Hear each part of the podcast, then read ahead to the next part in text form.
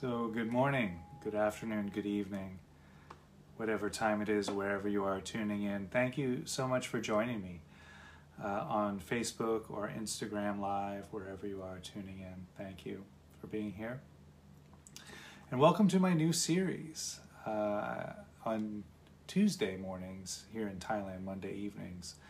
Uh, I'm doing a talk on loving kindness, and I've been doing talks on loving kindness on and off uh, for a couple of years now. And in fact, all of the loving kindness, compassion, equanimity, joy, not necessarily in that order. Uh, so here's a new series, and this is a kind of it's going to run for four weeks every Thursday morning here in Thailand, and it's gearing up for a, a 12 week online meditation program uh, that I'm offering uh, entitled Awakened Living, hence the title of uh, this morning's talk. So I'll just say a little bit about the program and then I'll, I'll perhaps do a bit of meditating and then I'll offer just a little bit of talk on uh, some of the topics that will be covered in the 12 week program. In particular, uh, what's known in the Buddhist tradition as the Four Noble Truths and part of that is the Eightfold Path. And I'll be uh, discussing a little bit about the Eightfold Path as well. So, welcome, welcome. So, this 12 week program that I'm offering, it's entitled uh, Awakened Living Meeting Life with Wisdom, Kindness, Curiosity, and Care. And the the idea is to engage in the teachings uh, and writings of the early Buddhist tradition. In fact, the first two or three discourses that the Buddha gave uh, when he first started teaching uh, will be kind of the DNA of the program. But then I'll be drawing on teachings from uh, all sorts of modern contemporary teachings, both the Mahayana and Theravada traditions uh, also neuroplasticity, drawing from uh, teachings from Rick Hanson, Tara Brach, Jack Kornfield, uh, Stephen Batchelor, who's one of my favorites, and many, many others. So it'll be kind of a, a, a stew, if you will, uh, of my favorite teachings in regards to the Four Noble Truths and the Eightfold Path. So this 12-week program coming up, we launched December 1st and it goes until February 9th. Uh, we'll be meeting well, once a week on Tuesday evenings, East Coast time, 7 p.m. to 10 p.m. And there's a section two Wednesday mornings, uh, 7 a.m. to 10 a.m. on Wednesday mornings, again, East Coast time. And that's really designed to uh, cater to uh, mostly to Europe, which would be about 1 in the afternoon in the UK, I believe, or people who like a, a later course uh, in Asia, Australia, New Zealand, and so forth. So the topic will be suffering and the end of suffering. And that's a, a quote from the Buddha. He's, when he was asked what he taught, he would often say, I teach one thing and one thing only suffering and the end of suffering. So we're going to take a 12 week dive into that. Uh, we meet, as I said, once a week, and then there'll be study pods uh, that'll be offered throughout the week for, you know, these will be small groups, maybe three or four people each group uh, at some point uh, that works for the group uh, to meet outside of the course uh, for anywhere from 60 to 90 minutes where that group is uh, invited to go over uh, the topics that will be offered uh, when I'm there for, uh, on the Tuesday evening or Wednesday mornings. Now, for more information about the program, I don't want to go into that too much here today. I've already talked a bit about it, a little bit too long about it already. Uh, but for more information about that, please do visit my website, suchsweetthunder.org. And there's, I go to the retreats and programs page, and you can find out all about our deep dive into the Four Noble Truths, the Eightfold Path, and the first two or three discourses that were given by the Buddha. So, the Four Noble Truths, as it comes to us in the Buddhist religion, uh, basically, you know, if, if you've studied Buddhism, if you have a background in Buddhism, this will be very familiar. Uh, life contains suffering. We suffer due to our craving. Uh, we can stop craving, and we do that by cultivating a path the Buddha said, the Eightfold Path, which contains, in the traditional translation, it would be right view, right intention, right speech, right action, right livelihood, right effort, right mindfulness, and right concentration. But many people have a kind of an aversion to this word right. Particularly in the West, we kind of have this idea that that's implying that there's only one way to do it. It's right versus wrong. But that's not the intention here. Uh, I prefer the translation complete, complete view, complete intention, complete speech. Um, I've often heard teachers say that you could think of it as right as in the right amount the right amount view, intention, speech, action. I've heard other teachers, and I kind of like this as well, uh, consider it as if you're giving somebody directions. So that's the right way to go, like that. But really, for me, what speaks to my heart is complete view, complete intention, complete speech, and so forth. That really uh, has this all you know, it's complete. It's all embracing, like that, and that really uh, plays into uh, my idea behind this course of where I can draw from teachings from all resources. Ancient and modern, uh, any religion, any faith, as long as it's wise and skillful in regards to action, livelihood, effort, mindfulness, concentration. That's really the, the where we're setting the bar. Not because it's been given by a particular teacher or you know holds weight in a particular practice or faith, but if it's wise, if it's skillful, if it leads to complete concentration, complete mindfulness, so forth. That's all we need. So I've basically, and I've taken this from other teachers, uh, this isn't my formulation by, by any stretch, but I will be offering the four truths, as they're known in the Buddhist tradition, as four tasks to be accomplished. So, and this comes from the Buddhist text, but it's not often given in this way.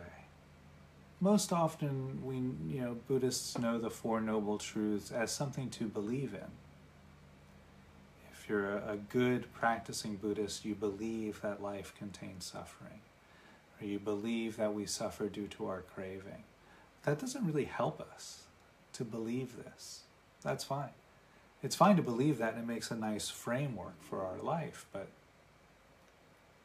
you know there's something else there that we can be doing right? There's a practice. We can put these tasks to work for us. And so here I'm really drawing quite heavily on uh, the work of Stephen Batchelor. Uh, so if you're curious about Stephen Batchelor's work, I highly recommend it. A very profound teacher, one of my favorites. Um, and uh, you know, I'm drawing also from Thich Nhat Hanh and, and uh, some of the other greats. So, to give a bit of background here, life contains suffering. And the task at hand with that is to embrace our suffering. So the Buddha said life contains, and he used the word, the Pali word, the Sanskrit word, dukkha. And so dukkha has proven to be a, a challenging word to translate for many. It is most often translated as suffering. But it doesn't really quite get at the full range of dukkha. The literal translation, apparently, of dukkha is sort of the way uh, an un uh, an unfashioned wheel might fit into an axle. So it has this like you know this kind of hiccup, bump, discomfort, which you know if you had to sit in an ox cart that had a wheel that fit like that for several hours, that might get pretty intense, right? and so dukkha is really referring to that whole range from the, the you know the mild discomforts of life, the bumpiness of life, to the, the very intense challenges that we might face and that we do face as human beings. So the Buddha asked us to embrace dukkha. And so, luckily for us, the Buddha actually went on to kind of explain what he meant by the word dukkha. And so he said, uh, dukkha is birth, dukkha is aging, dukkha is sickness, dukkha is death. Dukkha is not getting what one wants. Dukkha is getting what one doesn't want. Dukkha is being separated from those who are dear and dukkha is being close to those who aren't dear. So there it is, right? That very intense, large spectrum, right? From birth, sickness, aging, and death to having to have dinner with the in laws. or, you know, our favorite team winning or losing the big game. Right? This the small, trivial agitations of life that get under our skin to the existential sufferings of our existence. And so the Buddha recognized that this is life. and so he could see, and we can all see if we just look around at our own experiences, at others' experiences, how we're very typically caught in to the idea that we can somehow uh, manage our life in a way that we never experience the discomforts, that we only ever experience the pleasure, the joy, the laughter, the, the, good, the good times. And that if we somehow arrange our life in, in this magical way, we'll, we'll live in that state. But that's impossible. We know that's impossible. And so it's just our reactivity to the discomforts of life that bring us to suffering.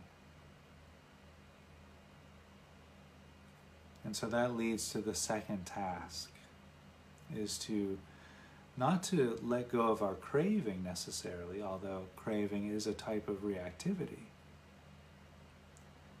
but to, to, to learn how we react to the discomforts of life. And, and in that seeing, we start to perhaps be able to step off of that wheel. We start to untie that reactivity. We start to let it go. And so I often like to give a little example here of that, of what that might look like. And so, for those of you who have heard me before, you've heard this example, and so I apologize for the repetition. But you know, I use this example as a baseline, and I encourage you to scan your memories for your own example of this type of situation. You can kind of see the, the dukkha, the arising, the letting go, which I'll talk about in a moment, and perhaps ways we can cultivate a path which allow that to happen. So in this example, let's say I'm driving down the road, You know, everything's copacetic. Uh, you know, it's maybe mid afternoon, there's not a lot of cars on the road. Maybe this is like a seven lane highway, right? And this car comes veering off and, and you, know, you know, screeching across all seven lanes to make their exit on time. So of course, you know, I like have to swerve and hit on the brakes and then, you know, I pull over and I'm really agitated and, you know, you know, there's anger. The abdomen is clenching, the fists are clenching, the jaw is clenching, I'm getting perspiration on my face. That's the felt experience of the anger. And then my mouth opens you know, maybe I roll down the window, you feel foul, foul, feel foul, and perhaps I give the appropriate finger that expresses my frustration further. That's the reactivity. And that is, you know, here in this kind of uh, reading of the Four Truths task, that's what we're trying to let go of that reactivity that leads to suffering, suffering for ourselves and suffering for others. So, how do we do that? Well, one way of letting go of reactivity, and this is going to be the exploration of the 12 week course that I'm offering, is, you know, different techniques and ways. And so I, I don't have time, obviously, here to, to unpack all of that now. But one way of freeing ourselves from this reactive pattern is to notice the thinking that's happening, notice the storyline. Right? In that situation where I got cut off, maybe the storyline is, you know, how could that guy be so careless? Where did he get his driver's license? I'm going to follow that guy and punch him out. All of those types of stories that you know, we so very often pursue, whether it's that type of dialogue or something similar. It's the dialogue that fuels the emotion. And so the idea is to just recognize, oh, that's just thinking. And you can even just say the word to yourself thinking, thinking, thinking, thinking, as a way of cutting that that never-ending spiral of, of angry thoughts or whatever the emotion is, the thoughts that keep that emotion in play. Just using that word thinking, thinking can slice through that repetitive pattern of thought. And so we say thinking, thinking, we let those thoughts go, we come back to the present moment. Feel into the body what's happening. I mentioned some of the sensations that might be there already. Feeling the anger in the abdomen, the clenching of the jaw, the clenching of the fists. Really investigating the somatic experience. That has many benefits, but one of the primary benefits here is that it also helps to slow those thoughts down. So when we're really feeling into the body, the thoughts tend to at least slow down some of the charge gets released from the thoughts. We're putting more energy into being present with the body. So if you can stay there, feeling the emotion, eventually the emotion arises, stays for a while, and then passes. And so that's the ceasing. We're going to talk about that in a moment. I just want to mention here that very often, you know, we can do, you know, embark on a practice like this, and you know, it can take some time to even just to get to a place where we can just say thinking, thinking, and let the thoughts go. We, we've become so identified with our thinking process that we just buy into the, the stories. We just think that that's how it is. The, our thoughts are telling us a, a, a very accurate uh, view of reality, but arguably they're not. We can talk about that later, perhaps. So, when we can, can get to a point where we can cut through the thoughts, feeling the somatic experience of the body, then what might happen, and quite often does happen, is the thoughts come back. And then we're back into, you, you might even feel the emotion come back stronger. Thinking, thinking, thinking, thinking, letting that story go again. Coming back to the felt experience of the emotion. And you might notice things about the somatic experience, like how it changes. You know, there's different, there's types of fluctuations that happen as we bring our awareness and attention to the, to the somatic experience. So that can help keep your awareness in that, just to notice how, yeah, there is clenching in my abdomen, but it's kind of moving around. There's kind of a, a, a gap in the, in the upper part of the abdomen and, and so forth. And you, you start to notice some interesting things about this, the felt experience of the emotion. That can help keep you in that. So this is leading to the third of the four tasks. Remember the, the third the third noble truth in the tradition of Buddhism is that we can let go of our craving. The way I the way I've come to understand these tasks is actually the the arriving of the reactivity and that whole arc, the ceasing of the activity, is a part of the second task. And the third task is to behold the ceasing. Well, what does that mean, right? So it really means to to acknowledge and to feel into what it feels like when that reactivity fades because it feels good. There are some teachers, and I'm one of them, who consider that cessation of reactivity to be a moment of nirvana. One of my teachers likes to call that a nirvanic moment.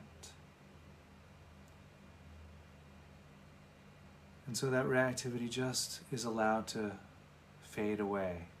And then, ah, it feels good. It feels good that I didn't uh, pull the car over and punch that guy out for cutting me off, or that I didn't yell and scream and punch the steering wheel. And equally, it feels good that I didn't repress it back in my body, which also leads to suffering, right? But the, the, that third option is to just feel the emotion in the body until it passes, like that. And so I just want to read here from one of the texts that we'll be using. This is from the first teaching that the Buddha offered. And so over the 12 week course, we'll be uh, taking a deep dive into this, these paragraphs here. So I'll, I'll be using some Sanskrit words, but I'll try to translate them as I go here. Such is dukkha, and I've offered a translation of that already. It can be fully known. It has been fully known. Such is samudaya, the arising. It can be let go of. It has been let go of. Such is nirodha, the ceasing. This is the arising and ceasing of reactivity. It can be experienced. It has been experienced. Such is the marga, the path. It can be cultivated, it has been cultivated. So the path is really just referring to a way of life where we can experience the arising of our reactivity and the fading of our reactivity more frequently and more easily. Uh, that includes practices of mindfulness, uh, in particular bringing mindfulness to the Eightfold Path, which I read through a little bit earlier. It could also be practices of journaling, yoga, uh, forest bathing. There are many, many ways of cultivating a spacious heart that can hold our reactive patterns until they fade without causing suffering for ourselves and for others. So I'm going to continue here reading. So there arose in me an illumination of things previously unknown. And as long as my knowledge and vision was not entirely clear about these 12 aspects of these four tasks, I did not claim to have a peerless awakening. Only when my knowledge and vision was clear in all these ways did I claim to have such an awakening. There will be no more repetitive existence. And so, for the four tasks embracing life or embracing dukkha, embracing, or, or I'm sorry, uh, letting go of the arising of our reactive patterns, beholding the ceasing, enjoying the ceasing, getting to know what the cessation feels like, cultivating a way of life. Those are the four tasks. And each task ha- has is a three-part practice, such as dukkha, so recognizing there is suffering. It can be known, can be embraced. It has been embraced. It has been known. And so forth. It goes through all four. And so there's a three part practice to each of the four tasks, which make 12, right? Uh, if my math is correct, I was poor in math. uh, and so the, the Buddha says, It was not until my knowledge and vision was entirely clear about the 12 aspects of the four tasks, four noble truths, whatever reading you prefer. So basically, it boils down into suffering is to be comprehended, fully known, if you will, embraced. Craving is to be let go of, or craving is just a small part of our reactive patterns. Join me for some future talks, and I'll talk more about reactivity and craving. So, our reactive patterns are to be let go of that letting go, that cessation is to be felt, beheld, enjoyed, and a way of life is to be cultivated, grown. So that will be the task at hand for the 12 week program that I'll be offering. Uh, we'll be taking a deep dive into you know many many different types of practices around getting to know, getting to embrace, uh, fully knowing our suffering, fully knowing uh, the arising of our reactive patterns, cultivating a practice, a way of life which allows that reactivity to happen more and more, less and less frequently, allowing us to embrace that reactivity, allowing us to embrace the cessation of that reactivity more and more easily. Okay, I've said that enough, and so I'm starting to jumble my words around that a little bit. Hmm. So maybe we can do just a little bit of meditating. I've talked a lot, and so uh, yeah, I'll offer just a little bit of a guided meditation practice, perhaps as a way of getting a taste of uh, letting go. So I'll ring the bell and I'll bring us into this guided meditation. Enjoy.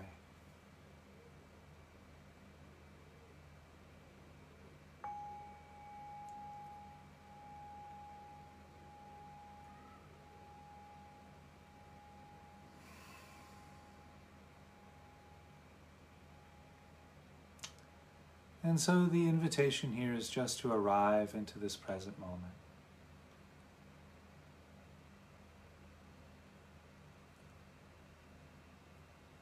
And we could arrive just by noticing perhaps the breath,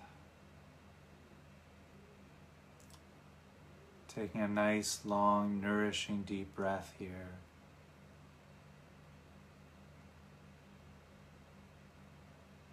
Allowing the out breath to be just a little bit slower or longer than the in breath.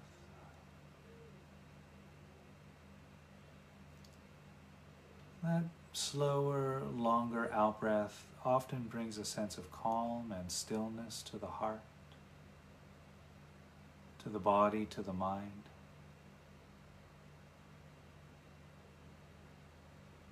So, if you wish, you can count the in breath, counting to three or four. And on the out breath, counting to seven or eight.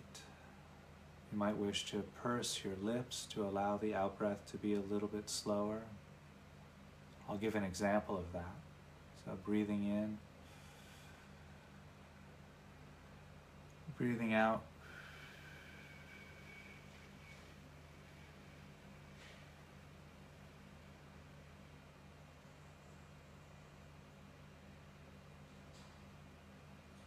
And allow there to be just a little bit of a gap at the end of the out breath before breathing in again. You could allow that gap to be maybe just two counts. That gap on the out breath really invites a sense of stillness and calm.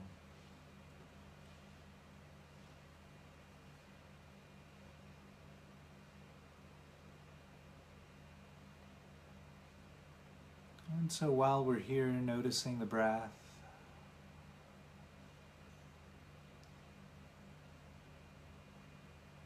when it feels right to do so, just allowing the breath to return to its uncontrolled breathing pattern. Just breathing normally, naturally.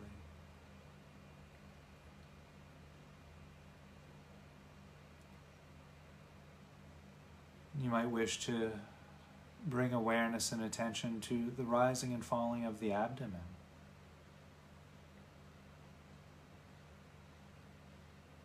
And noticing if there's any tension or stress that's being held in or around the abdomen, inviting that to soften and relax.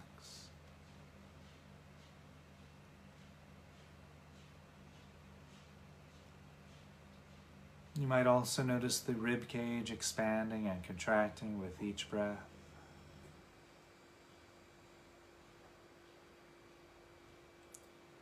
The rising and falling of the shoulders as you inhale and exhale.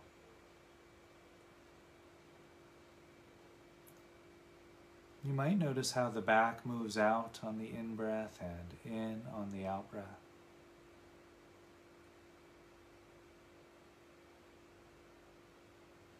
Shoulders rising and falling, the rib cage expanding and contracting,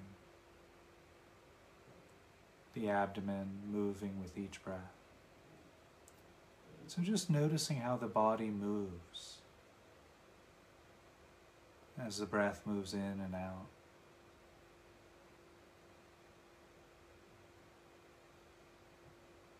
You might also notice the sensations at the nose and the back of the throat.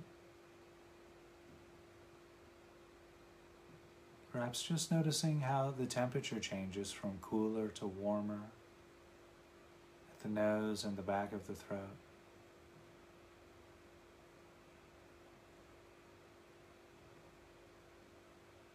And there may be other sensations arising. Perhaps sensations of clothing against the shoulders, the arms and hands resting against the body. There may be sensations of clothing against the legs, the feet against the floor.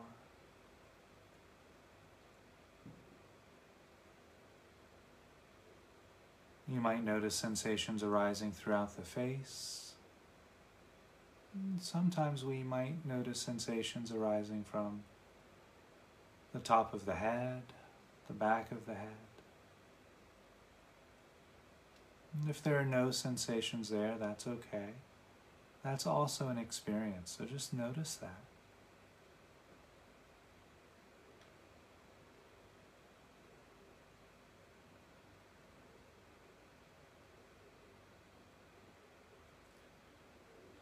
So, resting here in this open, spacious, present moment awareness. Sensations of the breath from the nose to the abdomen, and sensations arising throughout the body.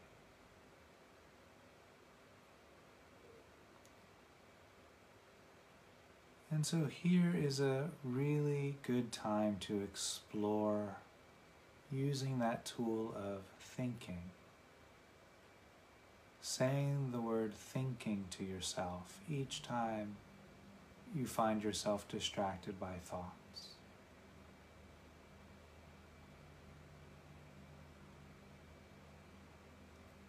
And once you notice the distraction, saying thinking to yourself, maybe twice or even three times if you wish. Gently returning back to the present moment. And celebrating what it feels like to, to be here now. That's the cessation. That's the letting go.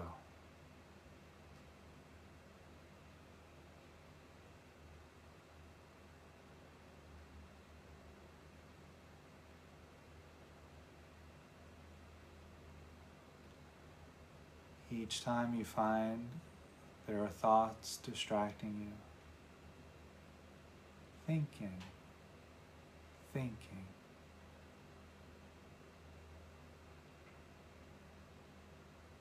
Returning back to the breath, to the body.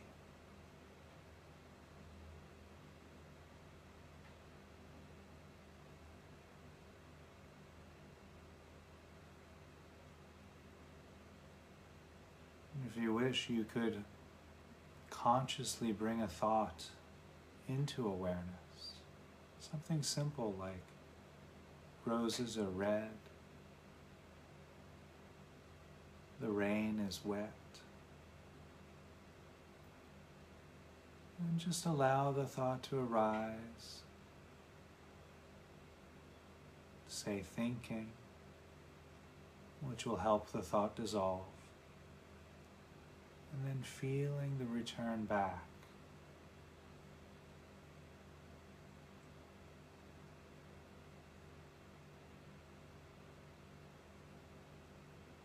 That's a, a very simple, low risks way of practicing the arising and the cessation.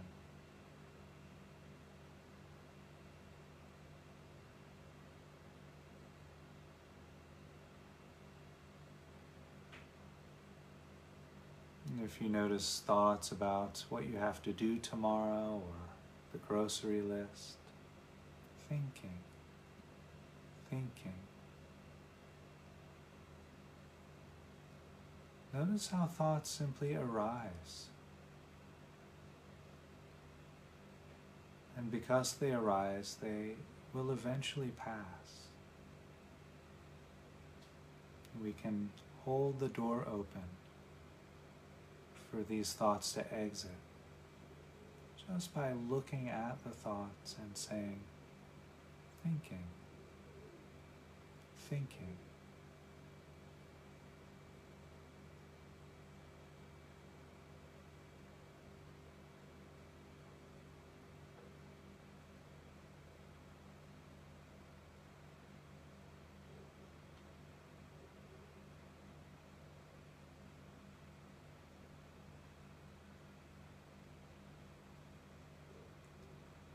And if you're having thoughts about wondering if you're doing this right, thinking, thinking. The type of thought, the quality of thought doesn't matter. It's all just thinking. Returning back to the felt experience of the present moment. What does the body feel like in this seated posture or if you're lying down or standing up. Does it feel like the weight of my body in the chair or cushion or mat? What does the clothing on my body feel like? What does the breath feel like?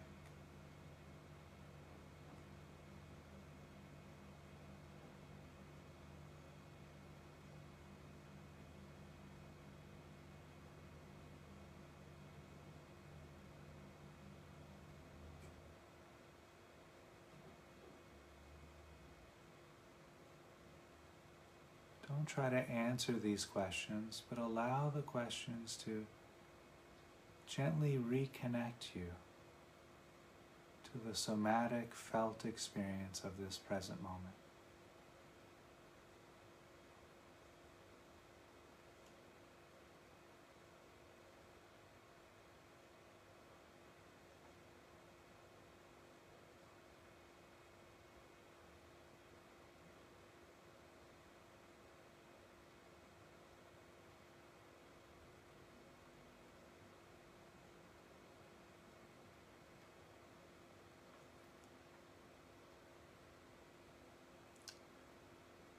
So, in the next breath or two, we'll shift away from this practice and back into a conversational space. And I'll cue that by ringing the bell three times.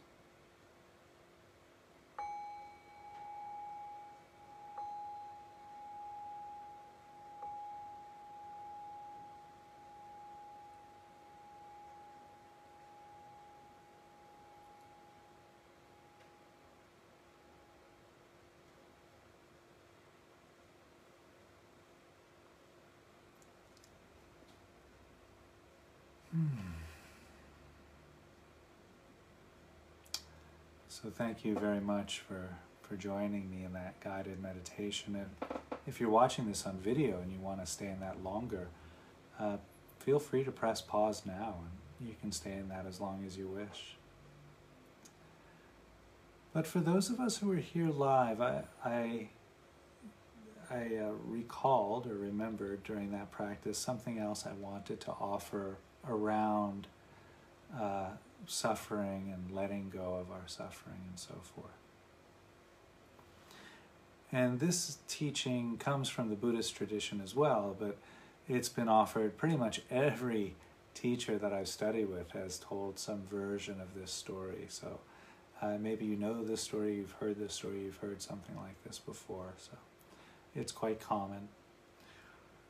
So the Buddha talked about a soldier getting struck by, in some translations it says two arrows. In other translations it says two darts. I use the arrows. For me that's more alive. And so the image is, is that this, this poor soldier gets struck by an arrow and then immediately struck by a second arrow. And the Buddha said, We are like this soldier. We're consistently, uh, sometimes very often throughout our day, getting nailed by these two arrows. And the first arrow, that's a given. The first arrow is symbolic or representative of just the natural struggles of our life. As the Buddha said, birth, sickness, aging, death, not getting what one wants, and so forth.